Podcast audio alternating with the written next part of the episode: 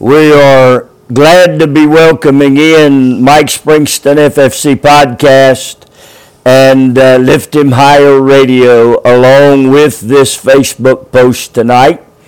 And uh, uh, we will have to tape uh, the morning's Facebook post to get it back out on podcast. I really appreciate Jane and Michelle uh, making sure that we had uh, Facebook this morning. Uh, very appreciated of the work you guys did in in uh, Jesse and Sheldon's absence. We're very appreciative of your doing that. So tonight we come uh, to finish or attempt to finish the message called When and Since from Acts chapter nineteen. Let's have a word of prayer and then we will go into that teaching. Father, we pray that you will minister to us, open our eyes that we can see, our ears that we can hear, and our heart that we can understand what the Word of God is saying to us. And then allow us to apply it to our life so that we can be changed in the image of your dear Son. Father, let Jesus speak. Jesus speak out of the Godhead. Holy Spirit, reveal it to us. We'll receive it, and then we will release it to your people. We'll be instructed, guided, and directed, and shown things to come because of it. And we will forever thank you and witness to your goodness. In the lovely name of Jesus Christ, our high priest, our Lord, and our man in the Godhead. Amen and amen. We're going to go to Acts chapter nineteen, verse five and six tonight. When they heard this, they were baptized in the name of the Lord Jesus. And when Paul laid his hands upon them, the Holy Ghost came on them, and they spake with tongues and prophesied. Now this morning, we saw that the reason for the cross was the eradication of sin. In John chapter three and verse seventeen, Jesus, Jesus makes a very clear statement to us. For God sent not his Son into the world to condemn the world, but that the world through him might be saved. Now this word through is an interesting word placed in this verse. It means that there was the channel of an act or because of something.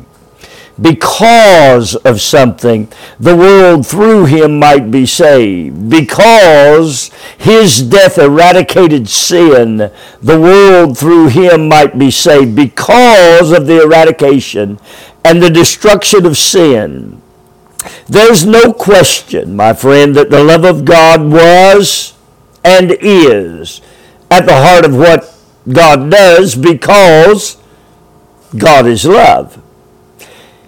He loved me, according to Paul's writing in Galatians chapter two and verse twenty, and gave himself for me, but without the understanding that his death was for the express purpose of the eradication of sin, first and foremost, so that he first could become Lord over all three worlds.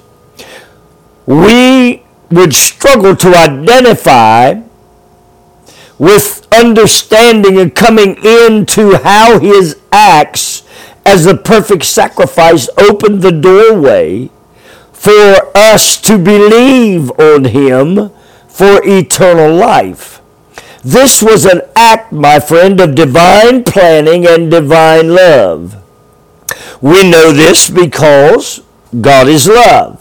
And all of his acts are done through the lens of love. Now, of course, we have to understand what his love is. His love is holiness, and his love is righteousness. Through what Jesus did, we see that God's love in holiness and righteousness was extended to man through the act of the eradication of sin. Through what Jesus did, our belief system, our belief system will either make us come under the love of God and be under the righteous and holy reciprocal love, or it will make us unrighteous, because we will either cleave to what the cross accomplished and the love that was given there. Or we will cleave to the very thing that the cross purposed to eliminate. We will cleave to sin and live by that master. Hi, Lorraine, and hi, Linda. This morning we looked into the wind of the operation of the Holy Spirit. Here's what we found out. That he reproved, convicted, and convinced us of the sin that was residing in us because of what had transpired in the fall and how that fall had affected our relationship to God. In reality, it had killed the inner life that was created in the image of God. We were being drawn now to God by the work of the Holy Spirit. Our sin, which was crucified and buried by the work of Jesus, was keeping us from knowing the freedom that would untangle us from the sin that had so bound us to deeds and acts that God viewed as being evil.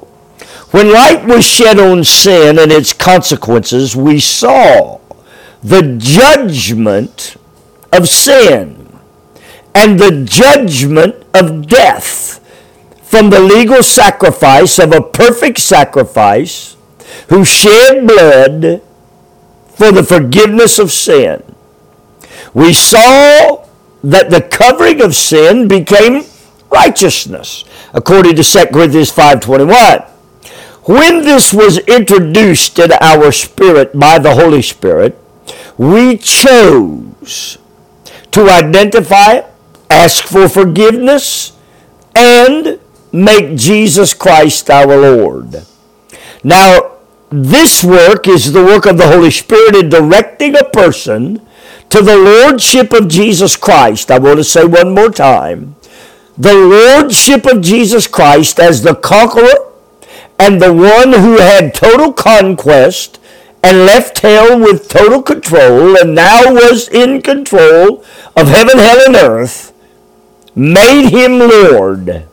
Not until that conquest was completed would Jesus come back and say to the disciples in John twenty, "Peace be unto you," breathe on them, and begin to teach them about remission and remittance and retaining sin. Only when sin had been conquered and brought under control, only when every demon was made subject to his lordship, every tongue could speak in a new language, nothing inside you or outside you could hurt you, and everyone you laid hands on was healed. And the confirmer was seated in heavenly places as the man in the Godhead bodily, from Mark sixteen. Well, his lordship brought the total destruction and control of hell. When that was accomplished, man could be put back in position to be reconnected to God in his inner man. Now keep in mind that this work was not possible prior to him being given the exalted name of Jesus Christ, our Lord, because he first had to have total conquest, total destruction, and total control of everything that hell was. Now let's go back to our text and see where we go from here. When they heard this, verse five, they were baptized with the name of the Lord Jesus. The message was clear. They had to go beyond what they had recognized as the teaching of their conversion and move into a deeper understanding. Oh, that we would understand that today. They were baptized into the completed work of Jesus Christ, his lordship, which meant total conquest, destruction, and control of heaven, hell, and earth. They were saved through what he had done to become Lord. That's important understanding now, because it puts the purpose of the cross in the correct perspective. Now we clearly identify the necessity to solve who has conquered sin, Satan, and who has destroyed those works to the extent of the control of hell being given under his lordship. Now, his voice, I want you to get this. This is dynamic. His voice can be heard as it is generated to all mankind through the love of God, through purity, holiness, and righteousness. Why? Because mercy and peace have met, and they have kissed. They have joined together in heavenly places in Christ Jesus. Man can now come to the shepherd and live the abundant life under the love of God. Now look at verse six. And when Paul had laid his hands upon him, the Holy Ghost came on them, and they spake with tongues and prophesied. Now we come to the original question. Paul said, have you received the Holy Spirit since you believed? Now Paul has diagnosed their spiritual condition. Simply ask a question, have you received the Holy Ghost since you believed? He shared the message of the Lordship of Jesus Christ. The Holy Spirit enlightened them to truth, and they're saved. To signify this work, they are baptized into the Lordship of Jesus Christ. What a day that would be. And you know, the Bible says heaven rejoices, but Paul was not done. Paul, my friend, is a finisher. Paul saw the whole picture. Paul recognized the necessity and the requirements of the day. Paul recognized the commandments of his Lord. Show you that in a minute. He desires that they leave with the spiritual necessities to carry forward the call of Jesus Christ to be witnesses unto him. Now we often look at that and we consider that to be a soul winner. Here's my question. Pay attention here. Did Paul stop any instruction or any teaching when he got them saved and baptized in the name of the Lord? No, sir, he did not. Why? Because unlike our Western belief system, he knew that there was something more. Not only that he had encountered, but that God, Jesus Christ, had taught him out of the Godhead through the Holy Spirit. Now they could be saved and live life with potential.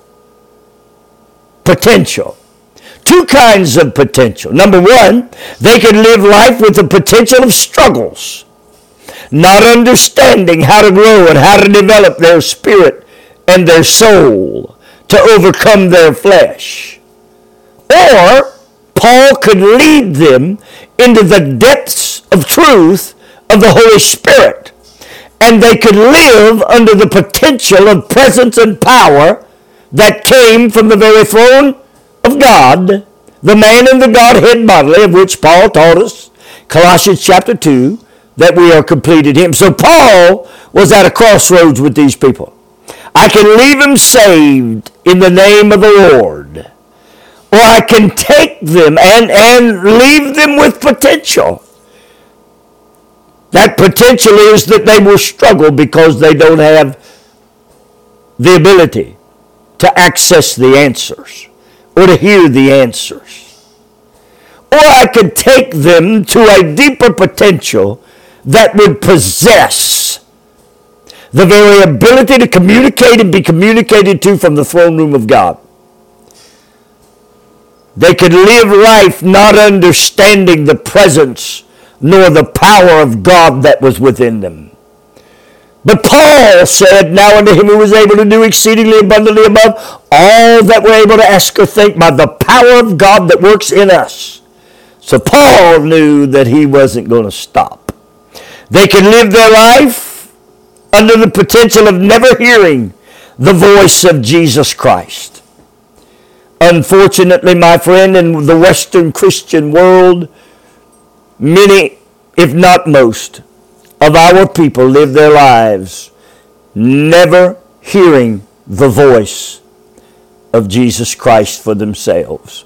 But Paul knew that for them to be witnesses unto him, they had to receive the work, another work. Notice this now. They had received the message and the work of salvation. They had been saved and baptized in the name of the Lord. They had come to follow Christ. Paul knew there was more to it than that. There had to be a step. As I looked at this today, I found out why, and I'm going to tell you in just a minute. From this spiritual position, not only could they hear the voice of the shepherd, but they could truly live the abundant life. From here, they could have complete access into the throne room of God. From here, they could be led by the voice of the revelation into the things that I have not seen or ear hath heard, neither have entered into the heart of man, the things which God has prepared for those who love him.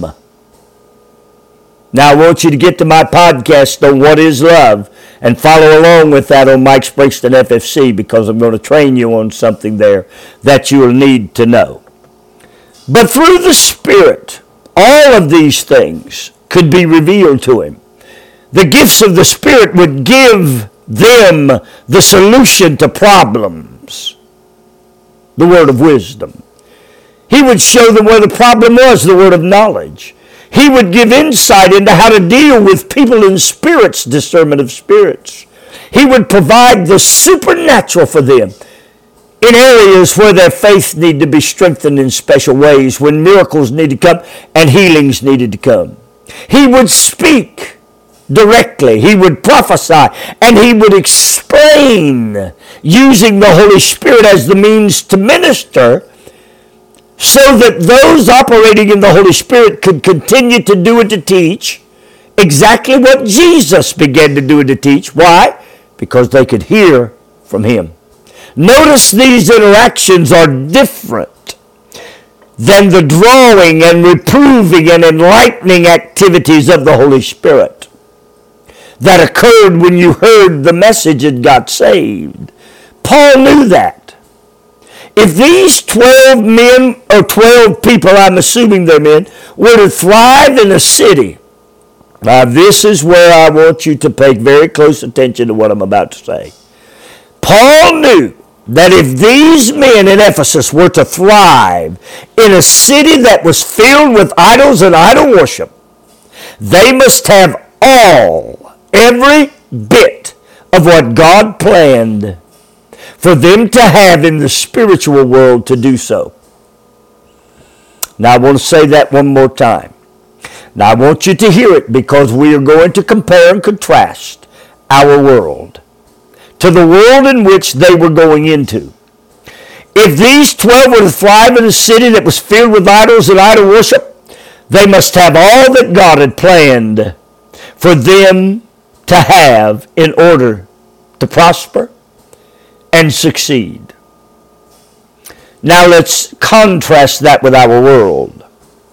We have placed very little emphasis on the third action that Paul is leading these twelve men to. We have placed great emphasis on getting people saved, and we've left them with the two potentials.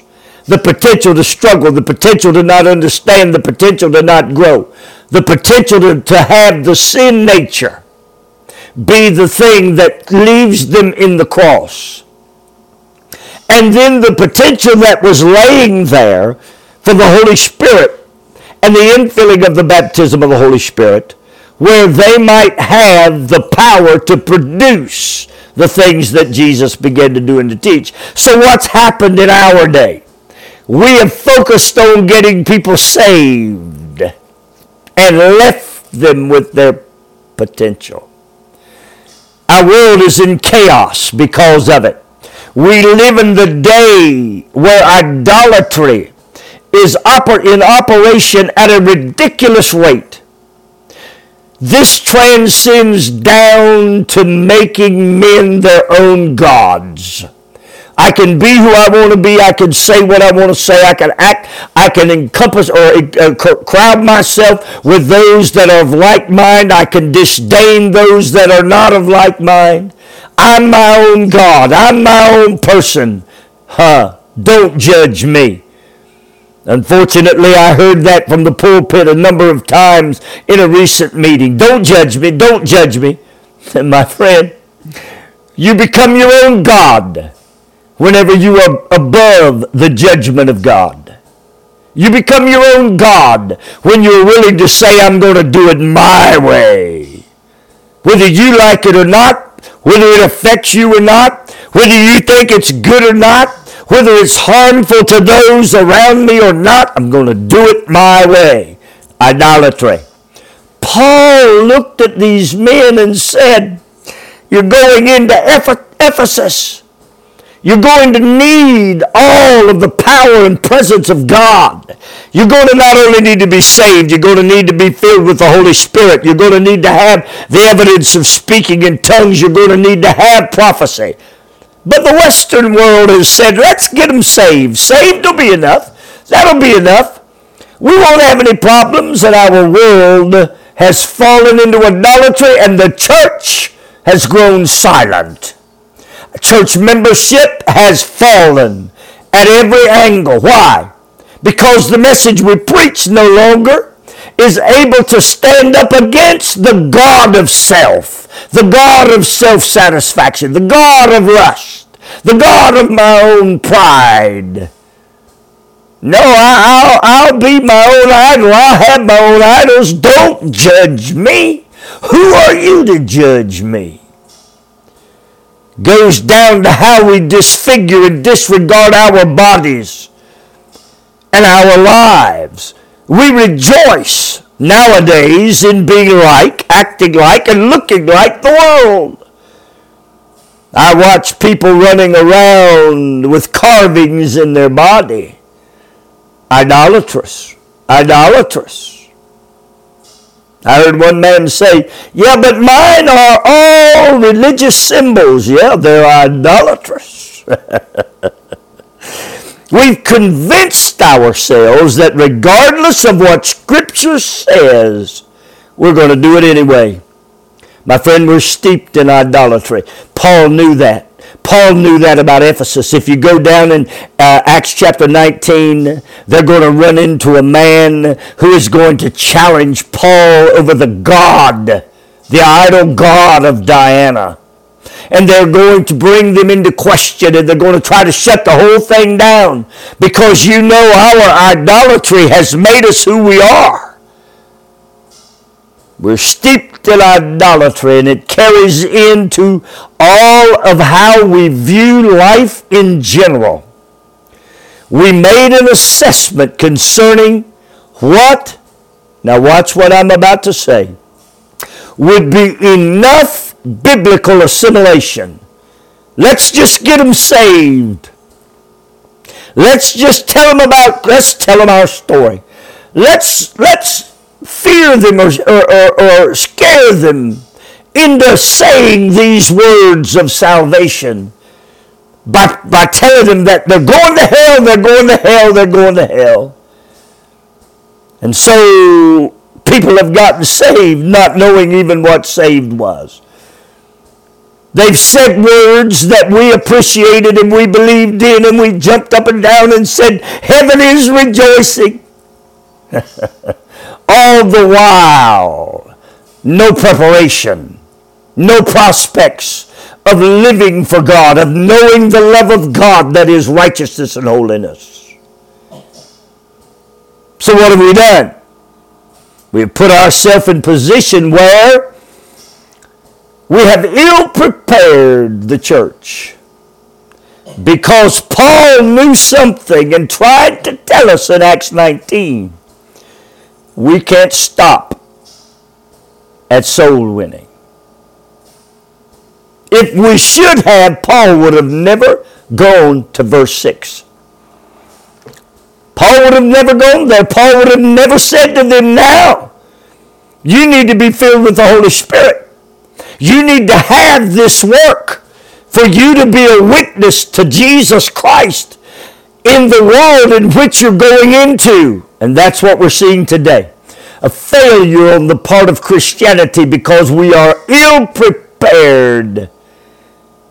We are like the farmer who gets in his house at night and we pray, God bless me and my wife, my son and his wife, us four no more. We go into our sanctuaries on Sunday morning, however full or unfull they are.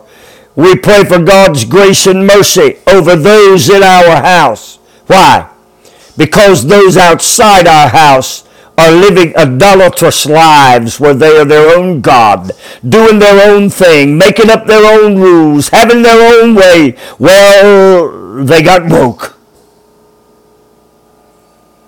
There we go, my friend. How did this happen? How could this happen? Because we didn't listen to the Word of God. We didn't hear what Paul was teaching. We didn't see it as the necessity of truth. As a matter of fact, we taught against it.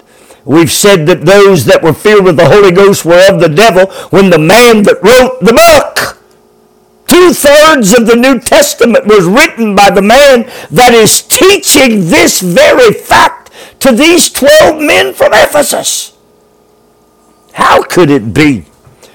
There are none so blind as those who refuse to see. So we made the assessment of what was enough biblical assimilation. So what we have done is we have tried to go into Ephesus, my friend, half-cocked, half-loaded, half a message. That's what we've done. Considering this, we can now see why Paul move these men through to the infilling of the Holy Spirit. Our world reflects the absence of the important step, this single important step in the lives of believers. Someone said to me, Pastor, are you telling me that those who have the baptism of the Holy Ghost are perfect? I am no such. There is a life of reciprocal love where one must be reciprocal in giving, returning to God His love in holiness and righteousness. Those that are unwilling to do that leave themselves in a potential because the enemy is going to attack. There's no doubt about that. Our world, however, reflects the absence of the baptism of the Holy Ghost in the lives of believers. Without the baptism of the Holy Spirit, we are vulnerable to being deceived, and being deceived very easily. What will we do to be deceived, Pastor? We'll find half-truths, and we'll say, yes, there's truth in that. I'll agree with that. I'll go along with that. And at that point, they got you. We desire an easy message. We would rather have an easy message that says everybody's going to heaven, God loves everybody, don't worry about it. You can go live like you want to live and everybody's going to be in heaven. And or we want an easy message that says, well, if you get saved and then you go, you, you're out living like the devil, you never got saved at all, so you become the judge and jury. We want an easy message. We don't want anything that requires us to return holiness and righteousness. We seek convenience.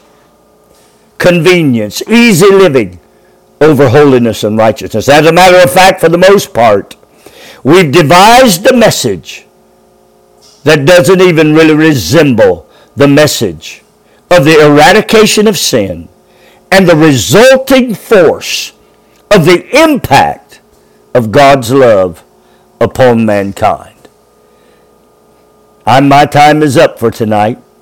If I had time, I would go on and talk to you about the commands of Jesus Christ and how He commanded you and me to be saved and to be baptized with the Holy Spirit.